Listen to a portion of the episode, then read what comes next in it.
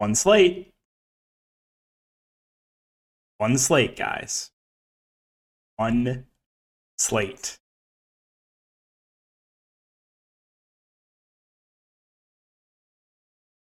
Where do I start? I mean, I'm exhausted. I feel awful. I don't know if I have the energy in me to give you a long tilt, but you can't make some of the stuff up that happened. You just can't. So the Hornets-Spurs game, I've talked about this, on the stream, the Patreon stream. I was like, the only way that this game fails is if it turns into a random blowout. But it's a 2-point spread or whatever, 1.5-point spread. No way does the Spurs-Hornets game blow out. No chance. The Hornets have been the worst team in the preseason. No. Oh, yeah. Better believe. Random, massive blowout. No fourth-quarter run for majority of the guys in my lineup. Rozier on pace to break the slate. Blowout. Hayward, blowout. Eldon Johnson, still smashed in a blowout. Ray Jones, blowout.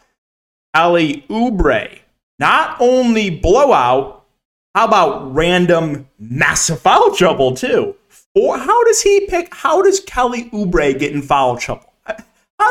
He's a wing. I get guards and wings that get into foul trouble somehow. And it was huge foul trouble. Kelly Oubre did not play the whole third quarter. He picked up his fourth foul right away in the third, lost the whole third quarter. Got a couple minutes in the fourth quarter. He barely played the second half, Kelly Oubre. He was on pace to also break. He started really hot. I think he had 20 fancy points in the first quarter. And then random foul trouble plus blowout to bail out the faders. So there's 5 players right there. And I think there was one game that blew out. Maybe 2. I'm trying to remember. So 12 games. I think this was the only blowout. I honestly do. I could be wrong in that, though. Again, it's been a long night. But 5 players in the blowout. Are you serious? And no, we're not done. The one player that I did not get any bad variance for, Kevin Porter Jr., at relatively low ownership, smashed. No blowout, no foul trouble, no injury. He smashed. The only player that did not deal with bad variance for me. And then even after all that, I'm still actually looking pretty good going to late games. Because even though, the Spurs, Hornets, if you played them, you got incredibly unlucky losing the fourth quarter. Most of them still did very well, even in 3 quarters. But I'm going to the fourth quarter. Sabonis and Nurkic, 2 of my boys. It's okay. They'll bring me to the cash, right? How about massive foul trouble for Sabonis to lose big minutes? Now, sure, he was not playing the best. Fox took over, right? It's going to be one of those two every night that has a big game in competitive games. Fox and Sabonis is where the offenses run. But yeah, massive foul trouble for Sabonis. And this is a new one. Nurkic, they just signed him to a deal. He gets benched. He got pulled 1 or 2 minutes into the second half. Didn't play the entire third quarter. Comes in, plays 3 minutes in the fourth, and then is done. Plays 5 second half minutes. Oh. There it is, guys. There it is. So again, all I ask, one slate. One slate with no injuries or massive foul trouble. I had 2 players in massive foul trouble in Oubre and Sabonis, 5 players in a random blowout, and 1 player get benched.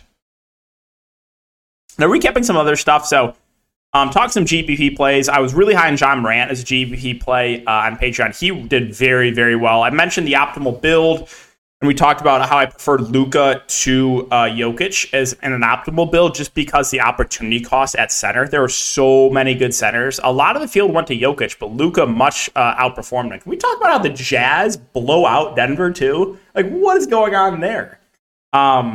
But yeah, I did prefer Luka to Jokic. That was nice. Again, Ja smashed. Porzingis, I don't know if you guys saw, retweeted it. He rolled his ankle, warming up, getting in pregame warmups or whatever, and that bothered him. So he was someone I really liked in tournaments. He was fine, but he said he couldn't really move that well. So how do you get injured in whatever? And then I didn't mention a low-owned value play that I really liked in GPPs was Killian Hayes. Talked about it in the YouTube video, too. I liked him. Killian Hayes smashed at no ownership. He was like 0.5% owned. I think he went for 25, and he shot like 1 of 9 from the field. And then two other value plays I had in there were the two Memphis guys that did extremely well, Konchar and Santi Aldama. So that's the recap. Hope you guys avoided some of this bad variance. Hope you avoided foul trouble and blowouts. And yeah, let's talk about this 2-game slate. So, really quick, again, I don't know if I mentioned this, but Prize Picks went 4 for 5. It was an awful opening night for myself. Bounced back in a big, big way. Was looking like it was going to be a 10x night. Nurkic had like 6, I think he had 8 points in the first quarter, and then he gets benched. Also, again, not only hurts my DFS lineup, but cost me the 10x on Prize Picks. It's still doubled up, but like, ugh, come on, Nurk. But yeah, guys, if you are a first-time user, make sure to use my code DKDFS. That'll give you 100% match up to $100. So deposit using my code. That's a free $100 to play with on the site. How it works is you can pick 2, 3, 4, or even up to 5 player props, and you can win up to 10x your money. You can mix and match sports. All the sports are up top here, so you can play a couple from NBA and a couple from like the NFL game tomorrow if you want. So yeah, give it a try, guys, and take advantage of that free money. And then if you're looking for more in-depth content, you can check out my Patreon. That is linked in the description below. All right, so Milwaukee, Philadelphia, let's do it. A quick look at the Vegas odds. It's a 225 over under. The 76ers are 4-point favorites, which I don't know about that. Right? Should the 76ers be 4? I know they're playing at home. Bucks have Giannis. Giannis is the best player in the world right now, so... I don't know if I agree with those Vegas odds. But Clippers, Lakers, 223.5 over under. The Clips are 5.5-point favorites. All right, so starting with the Bucks. And this slate is going to be... A lot of these teams are going to have some, like, questionable rotation. I really don't like how Budenholzer runs his rotation. It really pisses me off. He'll run, like... He'll play guys for like 3 minutes and then pull them. And then like he'll run like a deep rotation. He just plays guys in like 3 to 4 minute stints. It's like, can you just run a normal rotation, man? Just play your starters like the first 9-10 minutes of the first quarter. Bring in your bench. Like, no. He's literally just swapping guys in every 2 minutes. You will notice it when we watch this game tomorrow. He will literally do so many subs. It's just annoying. Like, just run a normal rotation. But yeah, back to Milwaukee. So... Giannis at the top at 10-7. If you take a look at the other spend-ups on the slate, you got Embiid, you got LeBron, Harden, Paul George, AD, Kawhi. So a lot of firepower on the slate, but I still think like Giannis is going to be one of the more optimal spend-ups you can get to him. No Middleton. He's very clearly just the do-it-all guy. Now, minutes, it also is a little bit... I do want to mention this. Budenholzer does not give his... main guys a lot of run in the regular season. Like, I expect Jrue and Giannis to probably be in that low to mid 30s, like 32 to 35 minute range. Where when we talk about Philadelphia, Doc Rivers just ran his starters into the ground last game. He played them all at 38 minutes. Like, he played them like it was a postseason game, Doc Rivers. So you do have to factor that in, that you probably don't get a ton of minutes for guys like Giannis and Jrue. But even so, again, I like Giannis. Jrue Holiday, at this price point, I think he's more of a contrarian play. He's like too close in price to guys like Kawhi, assuming no limitations, and Anthony Davis. I'm just going to give the edge to those guys over Jrue. So Jrue, on a small slate, you can still use him to get different in a large field tournament, but I would say more of a contrarian option. Now, the starting lineup from Milwaukee, they can do a couple different things. They do have Dusty West Matthews back. They could toss him in the starting lineup if they want to. They have been starting the big lineup of Brook Lopez, Giannis, Portis, Jrue, and Grayson Allen. So that also could be a possible starting lineup. Or, again, they just bring Portis off the bench and start like a guy like Dusty West Matthews or something. But, yeah, Middleton out, no Pat Connaughton as well. So looking at the other Bucks, Bobby Portis, whether he starts or comes off the bench, I still like him here. He didn't have the best game last time out there in the preseason, but Portis is normally a pretty solid point per minute guy. He can knock down some threes, energy guy. So I like Portis either way. Would feel a little bit better about his minutes if he starts, so keep an eye on that. But I think he's a pretty good value. Jordan Nwora may or may not be in the rotation. Even if he is, I don't think he plays enough to warrant that price tag. Dusty Brook Lopez is 4.8K. I mean, I expect him to probably play like 25-ish minutes. He could have to play a bit more to defend Embiid, I guess. But I think I think the ceiling's a bit higher in Portis than it is Brook Lopez. And then we got to talk about this value and kind of talk about this rotation. Because I think Budenholzer could run like a Steve Kerr-esque rotation where he just plays a lot of guys. Grayson Allen's 4'6". He should start. I think he's a solid value. He's scoring dependent. So, like, the floor is low. If you play Grayson Allen, he can still hurt you. But this team right now, Milwaukee doesn't have a lot of shooters. And Grayson Allen's, like, one of the few guys that can knock down threes. So I'm thinking we probably get somewhere in the neighborhood of, like, 25-ish, like, mid-20s minutes, maybe a little bit more. So I like him for GPPs, but again, he is relatively scoring dependent. And then talking through the rest of this rotation. So let's just assume that they start the big lineup, right? So let's just assume it's Giannis, Jrue, Portis, Lopez, Grayson Allen. Well, you're going to see Javon Carter off the bench. I actually think he'll be the first guard off the bench over George Hill, but George Hill will play too. So you got George Hill off the bench. You got Javon Carter off the bench. You should see Dusty West Matthews, who, again, George Hill's dust too, might add. And then the backup five, they can go to Ibaka, who's also dust. They can go to Sandro Mamukelashvili, who could see some minutes. So, yeah, the bench is, I don't know if there's anyone that really stands out here. I mean, I guess like a min-price Javon Carter is a little bit interesting. But yeah, the Milwaukee bench is just tough. And again, I expect them to just run short rotations and play a lot of guys. So I don't know if there's anyone here that really stands out. I mean, if you want to take a shot in a min-price Mamukelashvili, I don't hate that. I'm just not like 100% sure he'll be in the rotation, but he is really good when he's on the court. Like Mamukelashvili can stretch the court, he can knock down threes.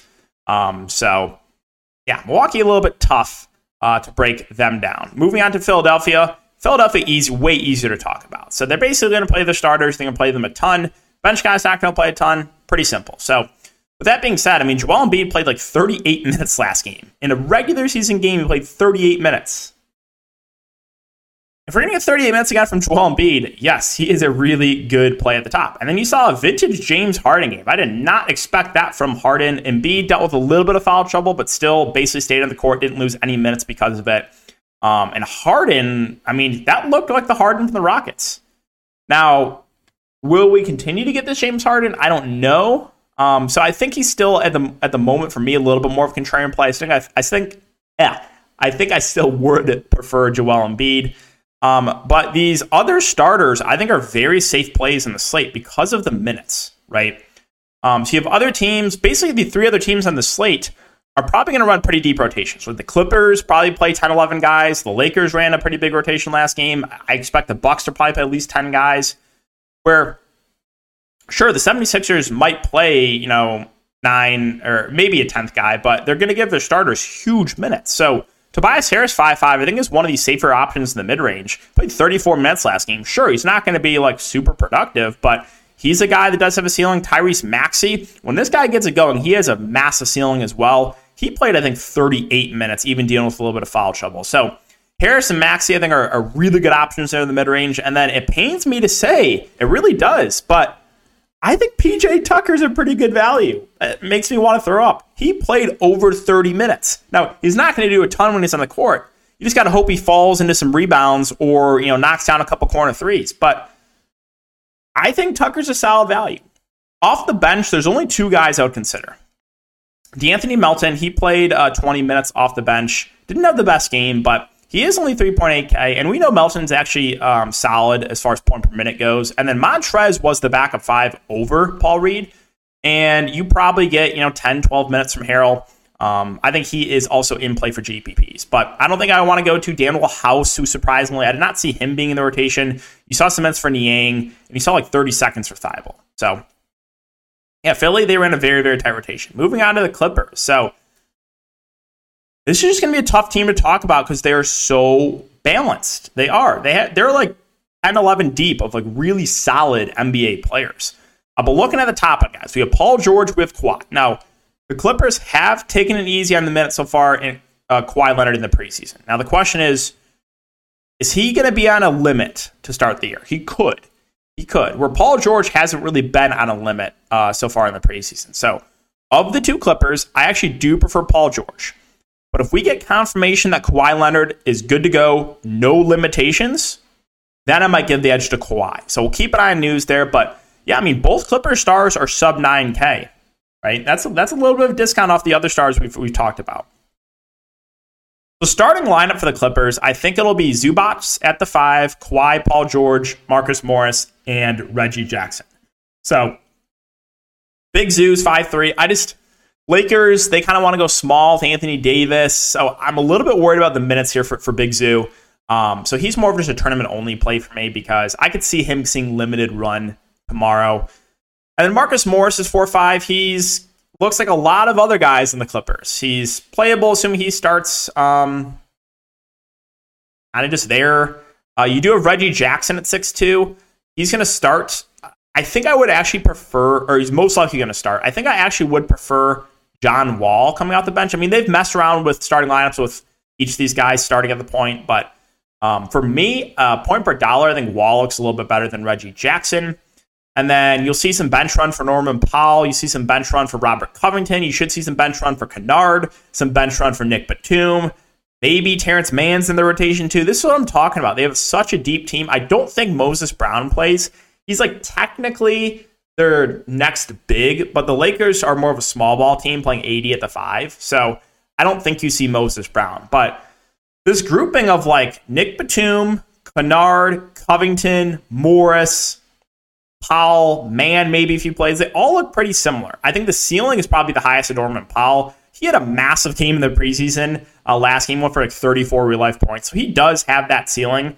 They could also mess with the starting lineup. Like maybe he could start. The Clippers are just, they have a lot of guys, and they could be messing with the starting lineup all year. But yeah, it's tough for me to have any super strong takes on these guys. Like again, Batum, Kennard, Covington, Morris, Powell. They all look pretty similar to me.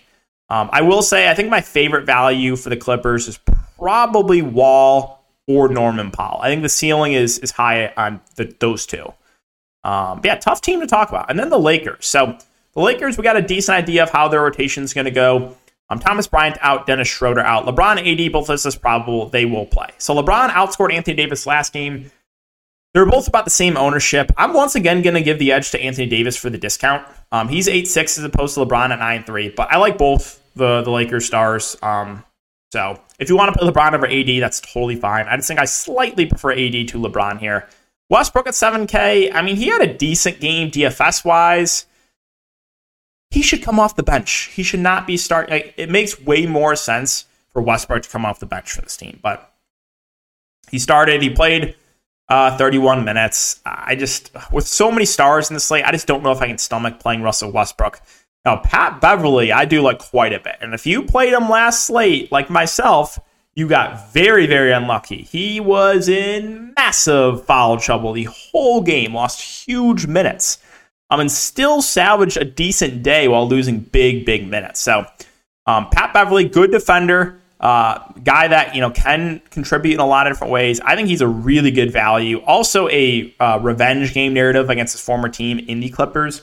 And Lonnie Walker started, and he played 29 minutes.